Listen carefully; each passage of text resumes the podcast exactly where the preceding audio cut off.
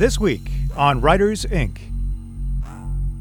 I used to be able to write very quickly. Now that's like that's a that is a skill set I have lost. Um, so I would never write in longhand. It's much too slow, and I also find it impossible to um, thumb type on the phone. I'm like an old school touch typing kind of person, and I'm using touch typing, which is also a thing that is gone it's gone. They don't teach that anymore, and and there's no such thing as typing. It's keyboarding. So, um, I am I am again marking myself as a pre-internet era human being. Whether you are traditionally published or indie, writing a good book is only the first step in becoming a successful author. The days of just turning a manuscript into your editor and walking away are gone.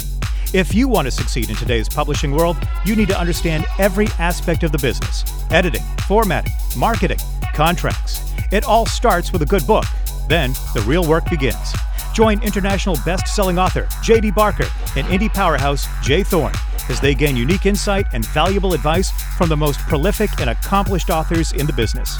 The publishing world is changing, adapting. Do you have what it takes to become a full time writer? If you're willing to do the work, we'll give you the tools. Get your notepad out, school's in session. This is Writers Inc. Jay, where's your beard? Uh, yeah, Hey, yeah. I'm uh, I, I have less beard, but I'm not beardless. so here, here's the best part.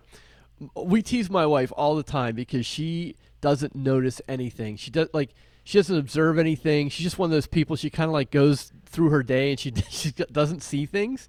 So she walks in with my daughter and I'm like, "Hey, what's up?" And she looks at me. and She's like, "Hi." Meanwhile, I got five inches cut off the back and five inches cut off the front of my beard, and she didn't notice anything. I didn't So, even notice your hair was shorter. Yeah.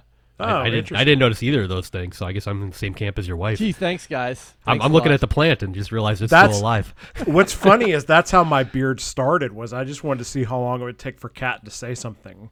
So I just started growing it, and then after like eight months, she said something, and I was like, "Well, I've gotten this far. I'm not getting rid of it." so now it's like down halfway down my freaking body now. So Well, it's, it's nice to know one of you guys discovered scissors and realized you can actually cut that stuff at some point. I gotta have hair somewhere. That All right, didn't well- sound right, but okay. Welcome to the Beard and Body Hair podcast. Uh, let's shift to publishing. JD, what have you what are you hearing on the wire uh, related to the publishing industry these days? Um, well, actually, some pretty big news. The Justice Department just jumped in and sued Penguin Random House to block the merger with um, Simon and Schuster, which is I I didn't see that coming because they've let all these other ones go through. So somebody's drawing a line in the sand there. Um, I don't know how that's going to play out, but you know, pretty much if, if the Justice Department says no, it's it's pretty difficult to get around that. Um, I, I don't have anything beyond that. I just saw the headline. Yeah, same here. I, I don't uh, I don't know the legalities of the situation, but uh, it it sounded like it the deal is pretty much going to be off. But I, I don't know. Like I don't know if they can file a something or other, and, like or contest that. But it doesn't look good. I mean, it, honestly, as an author, it's, it's better for us that they don't do this. I mean, every time I, I send a book off to my agent, the list of people she can send it to at the publishing side is getting shorter and shorter and shorter. You know, with, with all these mergers. So, I, I, I hope they, they stop it at this point and they don't allow any more of these because we're down to what big big four, big five. I, I don't even know anymore. Um, but yeah, I, I feel bad for the, the authors and the, the people that are working at, at Simon and Schuster at this point because now they're in limbo. They don't really know what's happening. Like you know, jobs are, are kind of hanging in the air. Authors don't know what's happening with their back catalog. You know, their editors could be gone, might not be now. You know, so like all those kind of things, and who knows what that's doing to the budget that's supposed to appear behind all of those books. So that's got to be a nightmare. But we'll see how it plays out. Yeah, little little side note too. If uh, if listeners have not or don't read uh, Kristin's blog, Kristin Nelson's blog, you definitely should. Uh, it's one of the best ones on the in the industry. She's been doing it for a long time, and uh, she talks a little bit. uh, It wasn't the the most recent post, but but a recent post. She talked about how the job of an agent is getting that much harder, and I think situations like these are, are contributing to that. Yeah, and in all honesty, I mean, I, I'm one of her authors, and you know, I'm part of the problem too because you know, ev- every time she sends me a deal, I, I'm looking at that deal, going, well, if I do this on the indie side, I'm gonna, you know, make X, or you know, this is what I have to do to make it happen on my own, and you know, that that decision that wasn't even a factor 10, 15 years ago, and now all of a sudden it's a huge part of of every one of these. Um, you know, so agents are out there busting their butt to try and get book deals, and you know, us authors authors were not necessarily taking them. Yeah, that's that's where it gets kind of interesting to me too. Is is is is this sort of thing going to be where a lot of where the bigger the more successful authors start doing exactly what you're saying, where they're like, well, why don't I just take this indie and do it myself? like I, I think that that that's going to be pretty interesting. Well, one of the things she touches, I, I, believe it's in that blog post. If not, it's in one of her, her other recent ones. But the, the deals themselves have shifted and changed quite a bit. Um, you know, where you used to get a, a, sizable advance, you know, straight off the bat. Usually was, uh, you know, this this dollar amount on signature, this dollar amount on publication. Um, you know, sometimes it would be a couple months after publication, but you know, there were only one or two advances typically tied to a book. Now they're breaking it up. You know, you might get four or five different advances, you know, based on different, you know, events, you know, so, you know, one on signature, another one on publication, another one 12 months, another one based on this, another one based on that. And, and all of that makes it less attractive as a, an, an offer, you know, like why, why go out there and do that and, and spread it out that much. So I don't know. Yeah, our old friend and, uh, and colleague Jim Kukral, I remember him ranting on the Sell More Books Show years ago, uh, and and they were, uh, him and Bryan were talking about who was going to be the first author to kind of break ranks with with and, and sort of go indie full on, and uh, sort of without a lot of fanfare. Dean Koontz kind of did that, and I, and I'm wondering if if now other authors like like you JD hybrid or or people who are have been traditionally published are now looking at Dean Koontz and thinking like, man, that guy, you know, that guy's got a deal. Maybe that's something I need to consider every I, I, actually emailed him again yesterday because I just finished his latest book, and I, am constantly bugging him to come on this show because I really want him to talk about all this. Um, but you know, he's kind of at that stage in his career where he, he's just happy just sitting on his desk, just churning out novel after novel. Um, but you know, publishing industry aside, like he, he just he told me he's he's already like three books in. So like the book that's coming out next year, he's already turned in like two or three other ones since then. Um, I really want him to just come on and talk about his process, um, just because he's definitely got that dialed in. Um, but we'll, we'll see. But yeah, he's he's definitely the first big name to, to come out there and, and do that. I'm sure we're going to see other ones, you know, follow suit um, you know, Amazon in general, the marketing machine that they've got behind them, the you know the algorithms, the, the ability to just kind of control the entire marketplace, um, you know, that's resting on their shoulders. And honestly, that's something I, I, wouldn't be surprised if the Justice Department focuses on, you know, sometime relatively soon too, because that's you know as great as it is, you know, to be Amazon and to be an Amazon author, that's you know part of the problem on the, the other side. That's that's one of the things that's hurting these other publishers, the fact that they do have all of that control. If you look at any particular you know top whatever list on Amazon Amazon, you know, the top names are, are always Amazon authors. That's you know that's that's not an accident. Yeah, for sure. So uh, keep keep uh, stay tuned. I guess we'll see what if that if that merger goes through. We'll see what kind of ripple effect it has on on mostly the trad pub industry, and also if uh, other other big time authors are going to start making the leap and, and taking the indie route themselves. Uh, Zach, you got something new you're going to tell us about, right? Yeah. So, uh, pretty excited. I've been working on this now for, I guess, a couple of months. Um, but I have a new podcast launching uh, tomorrow, actually, Tuesday, November 9th, uh, 2021, the Creator Dad Podcast. So I'm pretty excited about it. Um, both you guys, I've, Jay and I have actually are recorded, and then JD, I've got you scheduled. Um, but yeah, I've got this is the first podcast I've done without Jay, so so, so that'll be that. That's been really interesting. But uh, yeah, I just uh, basically it's conversations with uh, creatives who are both some are full time, some aren't.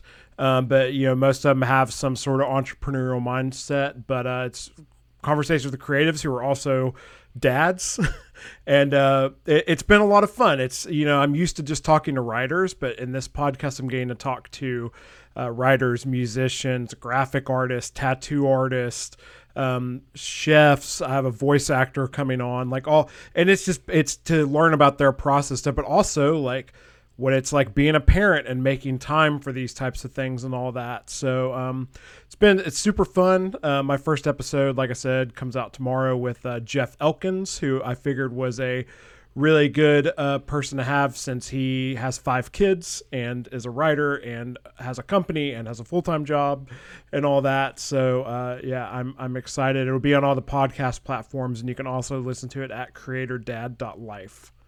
Nice man. I'm excited to to hear the episodes, and I know that you've been banking uh, episodes in preparation for the launch. So, in, in the few that you've done so far, what's what's surprised you the most, or what's what's come up in conversation that you didn't really anticipate? Um, that's a really that's a really good question. I mean, it's it, it, like uh, thinking about you, you know, you and Tyler, two people who I'm very familiar with and who are good friends. Um, and I feel like by having, especially by having the parenting aspect, like when you and I talked, I mean, there was stuff about like being kids and stuff that we didn't know about each other that we talked about, and um, so I think especially having the parenting aspect and talking about that um, ha- has definitely brought some stuff up that I just don't hear. Yeah, you know, you, Jeff, Tyler, like these people I hear on podcasts all the time, but we really got to talk about some things that I that aren't normally talked about on podcasts. And so, and and then, like I said, talking to creatives who aren't writers, um, and and hearing what their processes and stuff are like is is really fascinating. So. Well, cool, man. Uh, we'll have the link in the show notes. Good luck on the launch, and uh, hopefully many more episodes to come. So, any anything else before we take care of some business? I think we're all good. I got fun stuff happening with my, my neighbor. My daughter got her first big girl bed today. All, all kinds of craziness happening over here. But I, I want to get into this podcast. This is a, a, really good one. Nice. All right. Well, let's uh, before we bring on the guests, let's give a nice warm shout out to our wonderful sponsors over there at Kobo Writing Life. Uh, as you guys know, if you're looking to take a book wide, you got to go through Kobo Writing Life. You get to uh, uh, publish in any country you choose. You set your price, you keep all your rights, and you can do that without being exclusive to Kobo. So if you are interested and want to get started with that, you can set up your free account at kobowritinglife.com. Also, want to give a warm shout out to all of our patrons over at patreon.com. If you would like to become part of our monthly Q&A uh, episode by submitting questions that we will answer on the air, you can do that by going to patreon.com slash writers inc podcast. And now, JD, it's time for our guest. All right, so we've got Pamela Paul. Uh, she's the, edit- the editor at the New York Times Book Review. Um, she basically oversees all the coverage at the New York Times with regard to books, um, which is a, a, cool job in itself. Um, she also hosts a book review podcast for the Times, which you know apparently she didn't have enough work, so she decided to add a job number two. And she's written a, a number of books. I think this is number seven or eight for her, but her, her latest book is called "100 Things We've Lost to the Internet," um, which is a really really fun read. I, I, encourage everybody to run out there and pick this one up. It just came out October 26th. Um, so here she is, Pamela Paul. Can I send you a playlist after the interview? Would that be really thoughtful of me? Sure.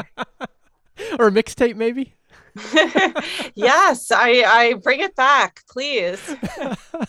I have a feeling we're we're pretty much the same age, so uh, I would love to know uh, how many CDs you had and how did you organize them.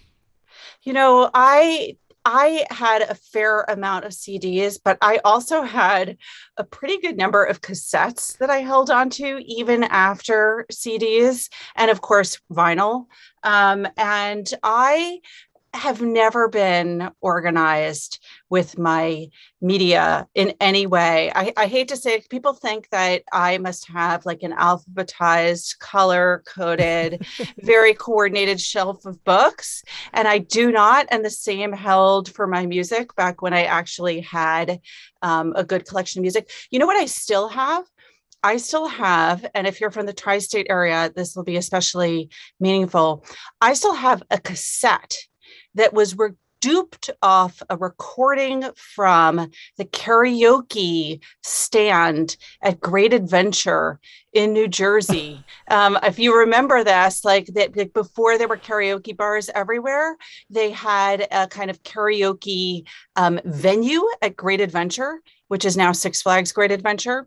And you could go in there and sing with your friends and come out with an actual cassette. I don't have the original. I have the duped one with my like best friend's handwriting labeling it as like, you know, this is us doing Uptown Girl um, by Billy Joel. I still have that. Beautiful. But it's not organized. have you played that for your friends recently? You know, I I have played it for my kids, um, they are deeply embarrassed for me on my behalf.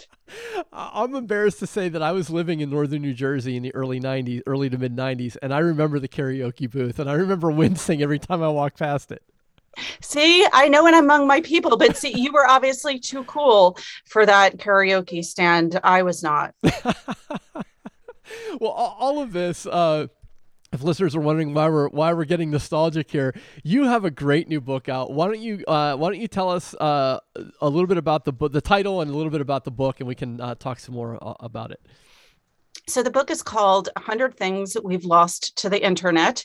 And it, it is exactly that. It's 100 short chapters, um, a mini essay, if you will, some longer than others, about things that the internet has either killed off entirely or transformed so radically as to be unrecognizable from its former incarnation. So, you know, some of these things are ephemeral um, or abstract, and some of them are really deeply specific, like the mixtape that you alluded to earlier. I mean, who makes a mixtape? And there's just, it's just not the same. I guess you could create like a Spotify playlist and send it to someone. It's just not the same, it's right? Not, right. there was a lot of work that went into you know making a mixtape, and and and it was really precise. You know, you had to like end the recording, especially when you were working from records. Remember, you would like wait for the needle, and you'd be like, okay, it's right in the groove, and now record um, and you would have to often you know redo it just to, to get it exactly right i remember having to sit by um, and listen on the radio. And if a song came on that you didn't own, but you wanted to record it, you know, like sitting there ready with the, the tape recorder. Um, so it's things like that. Um, it's things like benign neglect and being late. Well, okay, those things still exist, but it's really not the same as it once was. And then it's very specific things like the phone in the kitchen, right? Now, you might still have a phone in your kitchen if you have a landline, but it is not not like the essential portal to your house that it once was. Like if you wanted to get inside someone's house from outside in the olden days, the pre-internet days, you either had to walk in the front door or the back door um, or climb in through a window, or you would call the landline. And generally, like there was a phone in the kitchen, um, even if there were no um, phones anywhere else. And that meant that everyone sort of had to go through like Family Central in order to reach you if you were a kid. I mean, anyone could, you know, pick up on another line if you had on another phone, if you had it on another receiver and listen in. Like it was just a way to know what was going on in the house. And that's kind of gone. Um, so that's what the book is. Um, I could talk a little bit about why I did this and compiled this little catalog. Um, that might be another question. Yeah, yeah. I, uh, I, I was annoying my wife because I, I kept calling her into the room. I'm like, listen to this. And I would read her a passage from your book. And it's funny you mentioned phones because I pulled this one up. Uh, th- this had me in stitches. Uh, get off the phone, your sister would scream from upstairs. You can hang up now, you called out to your dad. Mom, he won't hang up in the kitchen. I can hear you breathing. I don't know how many times I said that as a teenager. Yeah, and it's like it's things that would never occur to kids, you know, nowadays. It would never occur to them that someone else might pick up their phone. Right. But also, they're not really calling each other. It's mm-hmm. it's weird. It's like the phone call for you know generation z um and even for millennials is like this weird verboten state like between facetime and texting that like no one wa- no one wants to go there it's like it, it definitely marks you as older than you know say 40 or 45 yeah n- no doubt there. Uh, yeah i, I want to hear more about how the book came to be because i know that you started this pre-pandemic and and clearly the pandemic had to have had some influence on on the essays in some phase of, the writing. So can you talk a little bit about where the project came from and, and how you brought it to fruition Sure. Um, well, it's actually it's two big big things. So I did come up with the idea pre-pandemic, and the pandemic definitely changed both my writing process um, and in very concrete ways, um, and also changed the sort of approach to the subject. So I'll start with the how I came up with the idea, which uh, it, it started off with an op-ed now called a guest essay that I wrote for the New York Times on the end of boredom. And my writing is at this point, because I have a full time day job as the editor of the New York Times Book Review and overseeing books coverage in general, it, it's kind of a busy job. And so I don't have a lot of time to write. And so I came to the conclusion after having this job for a number of years that one, I'm not happy if I'm not writing, but that two, I have no time. So it has to be writing I really, really want to do, something I feel strongly about. And the end of boredom was something I do feel strongly about because uh, I spent a lot of time as a kid being bored and i think that was good for me. I i know i sound like an old geezer and i am secretly a grumpy old man inside but i like i think there's a really strong value to having nothing to do. And not only having nothing to do but not being able really to do anything about it outside doing something inside your own mind or your own body. Meaning, um, if you're in the shower, it's pretty boring after a while. We've been in the shower before, um, and so your mind will wander. Like you, you, you're doing, you're going through the same moves usually do, washing your body, and that's when you often have your most interesting thoughts. It's because it's kind of boring being in there, um, washing yourself day after day. Um, and so I think that the fact that we all have these devices at our fingertips that offer every single possible option for entertainment, information, diversion, um, sort of an anti boredom device has changed the way we handle that kind of downtime. So I wrote this op ed and then I realized there was a lot more in this. And I was having lunch with my editor and trying to sort of figure out well how do I take this and, and, and make it into a book? And I don't want to just keep writing op eds about sort of all these things that um, trouble me about our current moment. Um, and the idea was really to channel them all into a book that would describe sort of somehow capture the things that the things I find wrong with our world, um, you know, very big. Um, but but but obviously I wasn't going to do quite that. Um, and when I first started and, and, sat down to write, first I made a list of everything that the internet had sort of disappeared. Um, and then I, as I was writing it, I realized I was writing really three things for each of those items. What's gone? How did it how did we lose it? Like how did this happen? What was the process? How did the internet take over? How did it transform? And then thirdly like what does it mean for our future? And um, and the third thing would get me very angry and incensed and you know kind of raising my fist at, at the at the sky or shaking my fist at the sky. And then the second thing the like how we got there um, i realized we all kind of know you know we, we've been there. And it was really the thing that got lost that I felt like was getting lost in the conversation. It was like, remember what it was like before. So I stripped out during the writing process those other two things. I stripped out how did we lose it?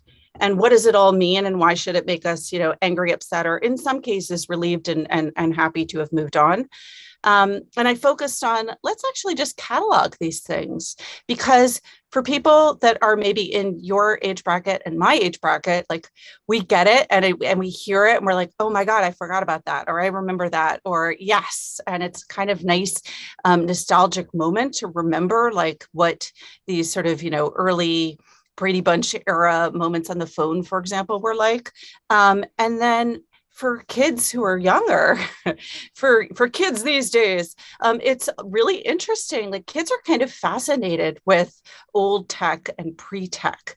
You know there are things like dispo an app where you can simulate what it was like to um, have to develop film right? So it with dispo um, which is an app and again it's popular with with with you know teenagers you have to wait to see what the photos that you took look like they're trying to simulate this thing that we all had to once do. Remember when you had to take your film to like a Kodak store? And it was a big innovation when like pharmacies started right. to develop film, right? And yes. then it was like, oh my God. And then you could get it done in 24 hours. And that was considered like insane and an insane advance. Of course, the film itself, the p- pictures looked terrible. Um, but you had to wait. You couldn't just see instantly. You couldn't, and film was expensive. Like, remember having to buy your Fujifilm, your Kodak film, and being like, can I get a 24? Or like to, you know, do, can I afford a 32 or do I have to just like get 24, you know? And, and, um, and then it, like throwing away a photo was a huge deal because it was so expensive to buy the film and to get it processed. So I thought that for those readers, it'd be kind of interesting to show just how radically things have transformed. You know, it I'm sure that your parents told you stories about what it was like when they were young and it felt like, you know, just a dark age. But playing stickball in the streets of Brooklyn, like again, it feels like an old, you know, a long time ago, and that's something that my dad did. But there are not nearly as many equivalents of that for today's generation as there are for, you know, it, so much has changed so quickly that I don't think we've really stopped to catch a breath and to contemplate like wait a minute wait a minute wait a minute wait a minute. We're so worried about where we're going. We're so worried about what all this means. We're so worried about our future. We forgot to even just sort of like memorialize the very recent past. So that's what the book tries to do. I love it. Yeah i i mean so much of what you're saying is in in alignment with with my own thinking. And you know thinking about my uh, my childhood versus my parents childhood um, versus my children's childhood, it's an exponential difference in acceleration and technology. You know, my my childhood resembled much more my parents than my child's re- resemble mine, and and I think that's what you're getting at. And and I think too when I read through the essays, I, I yeah, there was definitely a little like get off my lawn you crazy kids like there's a little bit of that in there but i think there's a there's a really fundamental position that you have maybe this is my interpretation but my takeaway was that just because it's easier might not make it better. Right, right. I mean, it is funny. Like some things are better. Now, here's a here's a little technology. It's actually not an internet technology, but it was a reminder of how what is obvious maybe to people of our age, but not to young people, is just like insane to them. So we like many households have a number of car keys to our car and one of them does not have an automatic opener it's like an extra key right? And i we had misplaced a couple of them so we had one that was just the key. And we went and we stuck the key you know in the keyhole as one used to do to open up the car door. And my oldest child who is 16 was stunned by this revelation. She's like wait a minute. You can open a car with a key like the house i mean it was just like she had it never occurred to her and it's those kinds of things those kinds of um, revelations that i try to enumerate and kind of capture in the book um, to answer the other question about how the pandemic changed things so because i have such limited time to write the book in a very practical sense um, the pandemic changed things because I write on the train.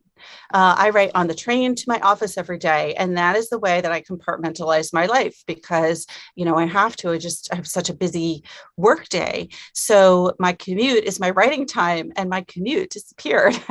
um, and as we all know, it what happened to every one of us, which is like home and work. If we worked outside the office before the pandemic, it all just blurred into one big blob. So I had to really figure out where and when am I going to write and how am I going to carve this out of my day and differentiate it from my regular job at the Times. So that was like challenge number one. The other change was at first I thought it was going to be a hurdle. And then I realized it actually helped because the pandemic made us realize just how essential the internet has become to us. And like, I will be honest, as much as I am a grumpy old man, I recognize the internet has done a lot of great things. And we would never have been able, like, there, the, the pandemic would have been so much harder in so many ways in profound ways not just in my sort of like very easy um, first class problem way of like you know being able to do fun things still um, to some extent but the spread of healthcare, the spread of information, access to um, uh, you know, to companionship, the way in which people could still see family members when they were far away. I mean, there were there were life saving things that the internet could do during the pandemic. At the same time, so it it reminded us that like of the good, and that was good for me um, as a kind of check on my grumpy tendencies and my pessimism. But it also, I think, made it obvious, even more obvious to all of us, what we were losing because there is no replacing a lively kindergarten classroom with a real teacher and real books and desks and real kids, you know, holding each other's hands and seeing each other's facial expressions and reading body language. You cannot replace that. We have all learned brutally the hard way with a Zoom class. Um, it's just not the same. So I think it, it by making our entire lives practically online for the last year and a half, I think some of what I felt like I might need to persuade people of is now, I think, probably pretty clear to a lot of people. What does uh, you, you mentioned writing on the train, which is something that's come up a number of times with multiple guests, uh, or, or using a commute to get the writing done. Uh, what what are the nuts and bolts of that look like? Do you do you have a, a laptop? Are you on your phone? Are you doing longhand? How how are you getting the writing done? Oh my God. Uh, well, okay. So I have limits to my yearning for old technology. no, I am incapable of handwriting any longer. I used to be able to write very quickly. Now that's like that's a that is a skill set I have lost. Um, so I would never write in longhand. It's much too slow, and I also find it impossible to um, thumb type on the phone. I'm like an old school touch typing kind of person, and I'm using touch typing, which is also a thing that is gone it's gone. They don't teach that anymore, and and there's no such thing as typing. It's keyboarding. So, um, I am I am again marking myself as a pre-internet era human being. Um, so I do use a laptop, and I you know, I moved out of the city about uh, six years ago, and it's this is my fourth book, and I that I've done since then on the train. And the first time uh, before I moved, I thought, how am I going to do this book with this full time job? Um, I know it's going to not work. And I thought, oh, I'll, I'll, write on the train because I had been on the Acela before, and you have that really nice big table. You know, you, know, you take the Acela to like Washington from New York. It's a really nice train ride. You could get a lot of work done in the quiet car in the Acela. I had never been on a commuter train um, to where I live before. I did not know that they do not even have, they don't have tables. They no. don't even have like uh, seat back trays. Uh, you just put the laptop on your lap. Um, so that was an adjustment. I sort of said I would do it before I even knew what it was.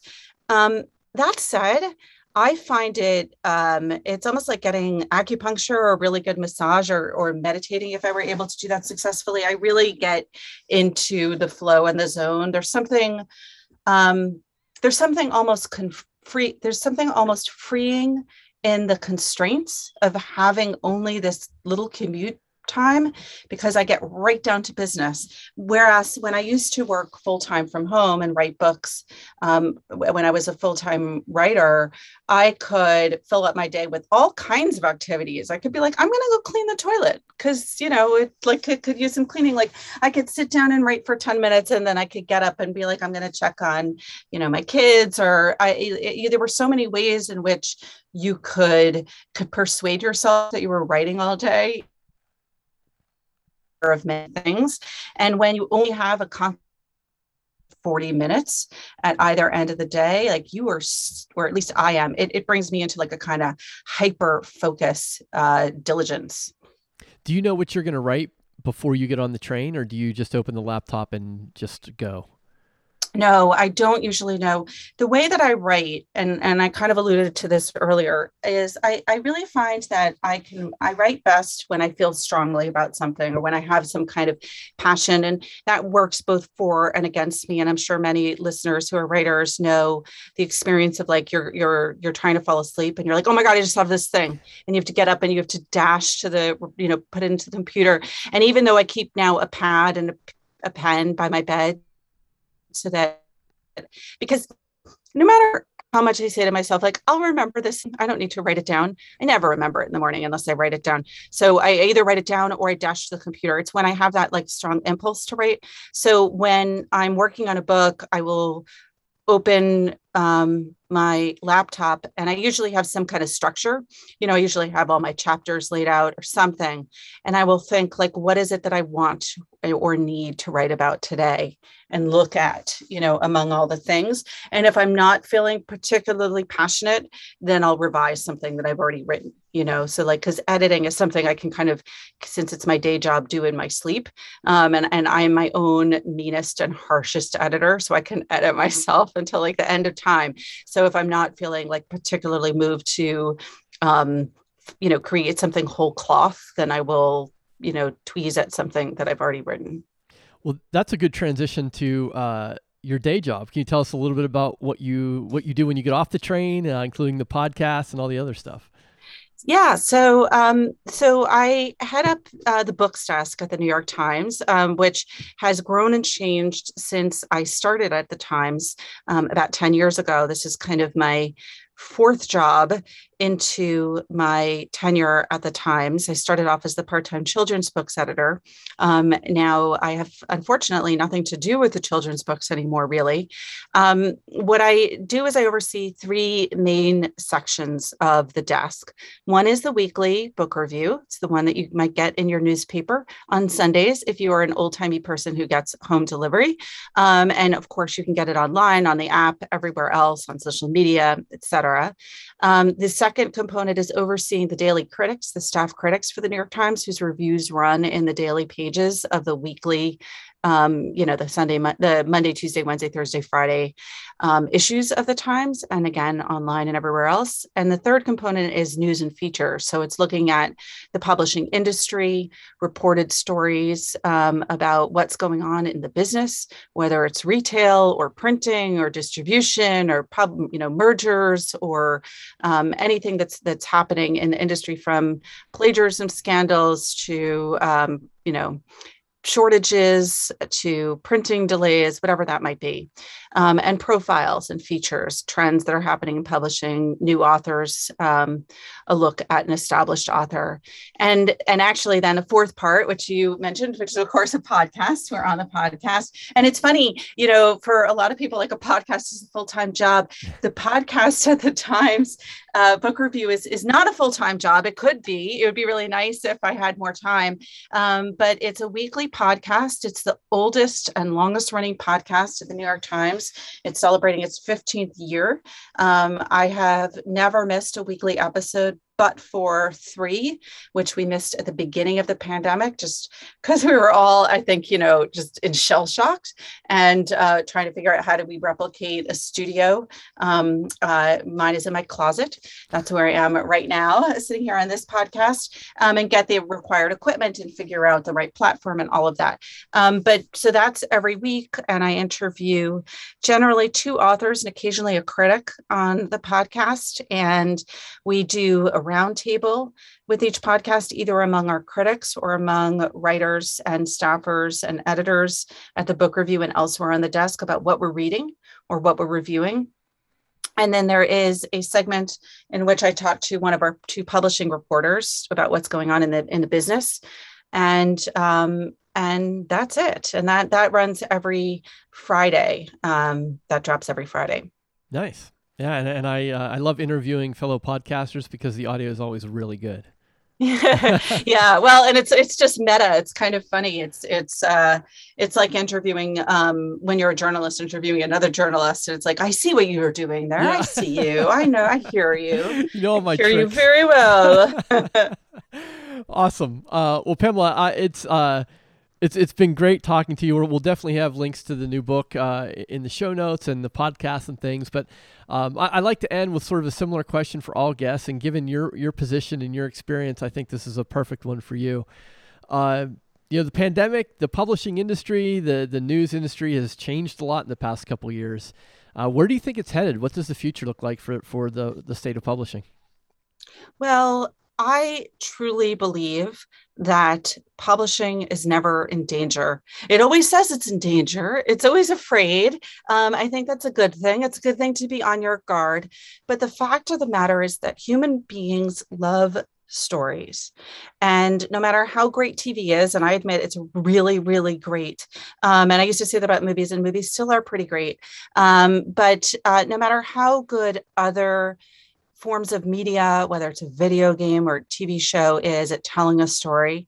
I think that there is something fundamental about books and the way in which a book can tell a story.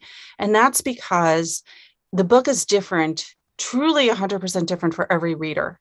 The book exists as a relationship between the author and the reader, such that, and it's it's so powerful that often what the reader reads in a book is very different from what the writer has written. I'm sure, you know, every writer has had this experience of like you're out in your book tour and someone will come up and say in a fully persuaded and excited way, like, I loved your novel. I love the way it was all about retribution, right? And the author will be like, it was not about retribution it was about reconciliation. Like what is this how, what did you read? But you know that's a good thing that's natural that's because each reader is reading that book in a different way. So it you know when you are watching a movie by contrast you are getting the story as it is delivered and as it is envisioned by a huge team from costumes that are telling you what the character is wearing to the actor providing the voice and the facial expressions to the cinematographer kind of creating a mood to the director telling you this is what to focus on.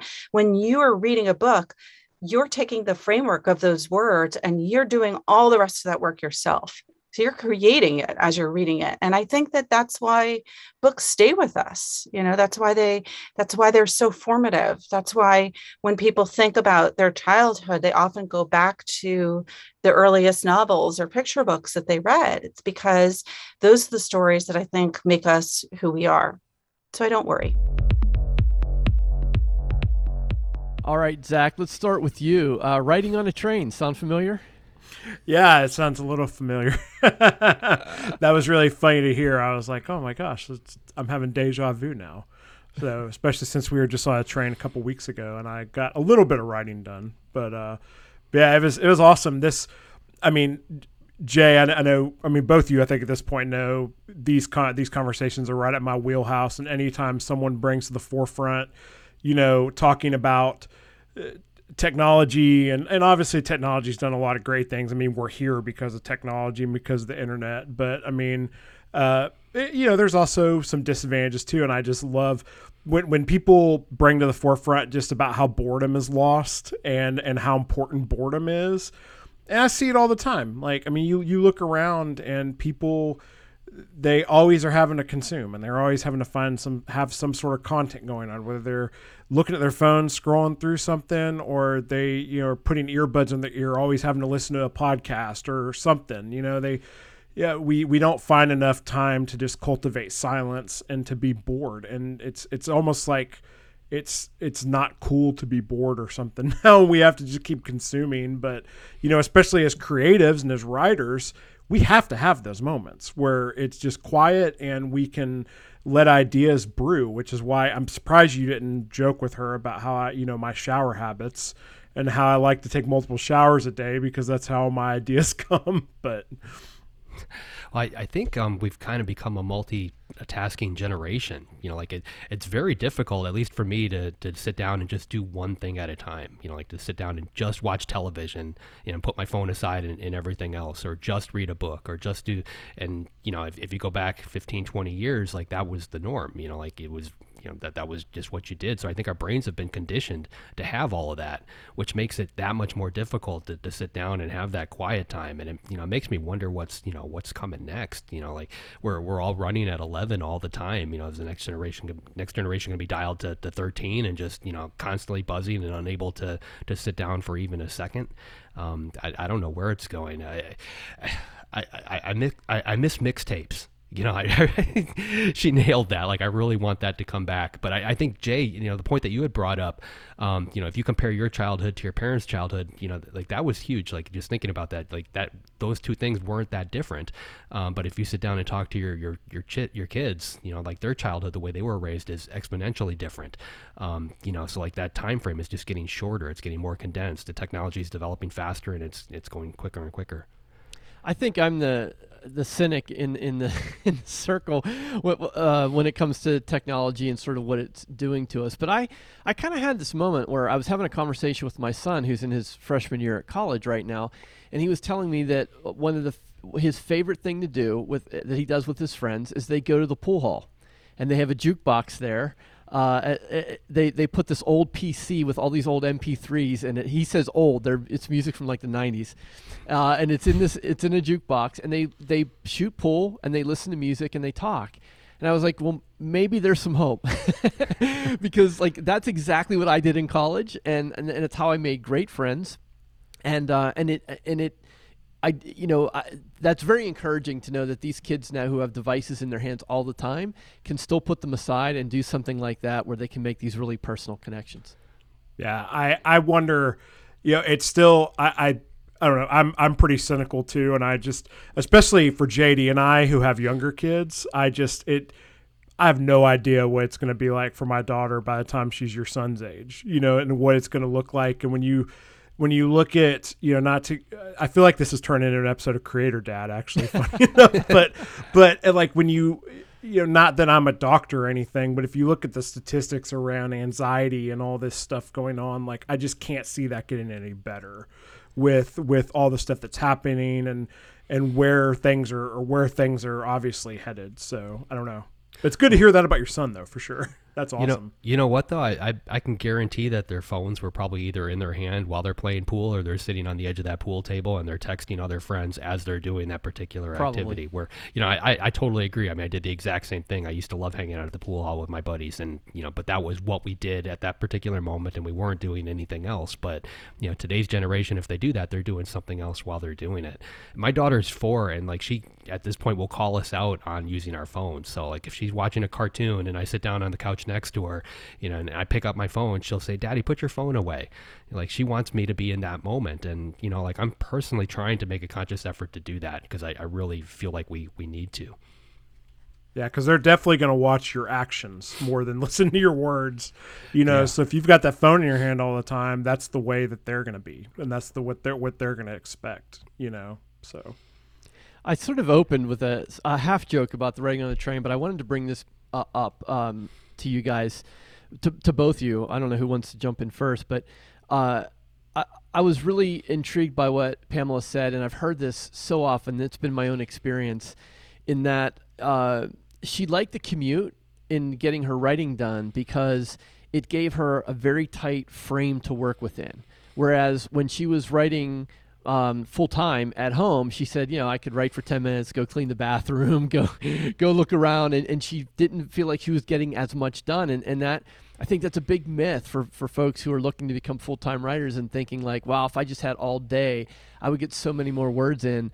But I'm not hearing that so much. No, and I, I was, I, I mean, I've said that on this show. I used to on the career author. I mean, that was, I feel like there were times when I worked my day job where I got more writing done than I do now just because I had those constraints built in. And it's a big reason why I'll go work at coffee shops and stuff because it's super easy for me just to get up and, oh, I'll do the dishes, I'll go fold some laundry, do all that stuff, you know? So, and yeah, I totally, I totally feel that if, if, hell, if we had an Amtrak here in Nashville, I might just take random trips on the Amtrak.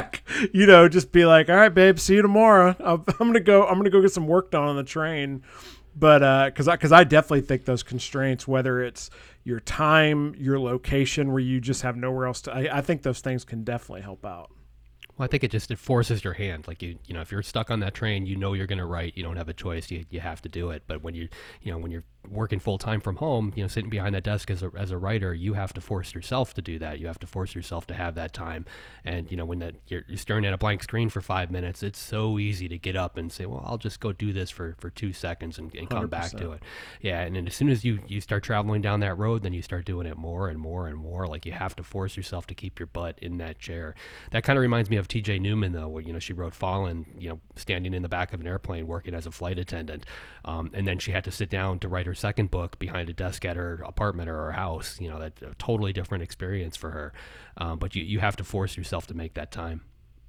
Yep. Yep. Totally agree. I love talking to Pamela. She's a writer's writer. You can tell like she's, she's doing the work. She's in it. I mean, the, all the work that she does with the podcast and at the times, uh, it was, it was a great conversation. So, um, do you guys have any other takeaways or anything you want to bring up from, from the conversation? No, honestly, she seemed like a lot of fun, and just it was really refreshing just to hear her, you know, talk about this book and just you know somebody that exciting about you know excited about publishing. Yeah, she was real, and so book content aside, go grab it. She's a great writer. It was a good read, and uh, you'll really enjoy it. So, All right. Uh, next week, who do we got, JD? This should be exciting too. We've got Bob Spitz on. Um, he, he's been in the thick of popular culture for as long as I can remember. I mean, this guy, he's a journalist, uh, but he's written books about Ronald Reagan, the Beatles, Bob Dylan. Uh, his latest book is about Led Zeppelin. Um, which is you know one of my all-time favorite bands. I know you guys like them too. Um, it releases on uh, November 9th, so he's up next. Bob Spitz. Yeah, that's going to be a good one. Looking forward to it. All right. Well, to our listeners, make sure you go to writersincpodcast.com and grab the free revision masterclass where you can see the storytelling process from beginning to end. We'll see you next episode and have a great week of writing. Thanks for listening to this episode of Writers Inc. Access the show notes and leave a comment at writersincpodcast.com.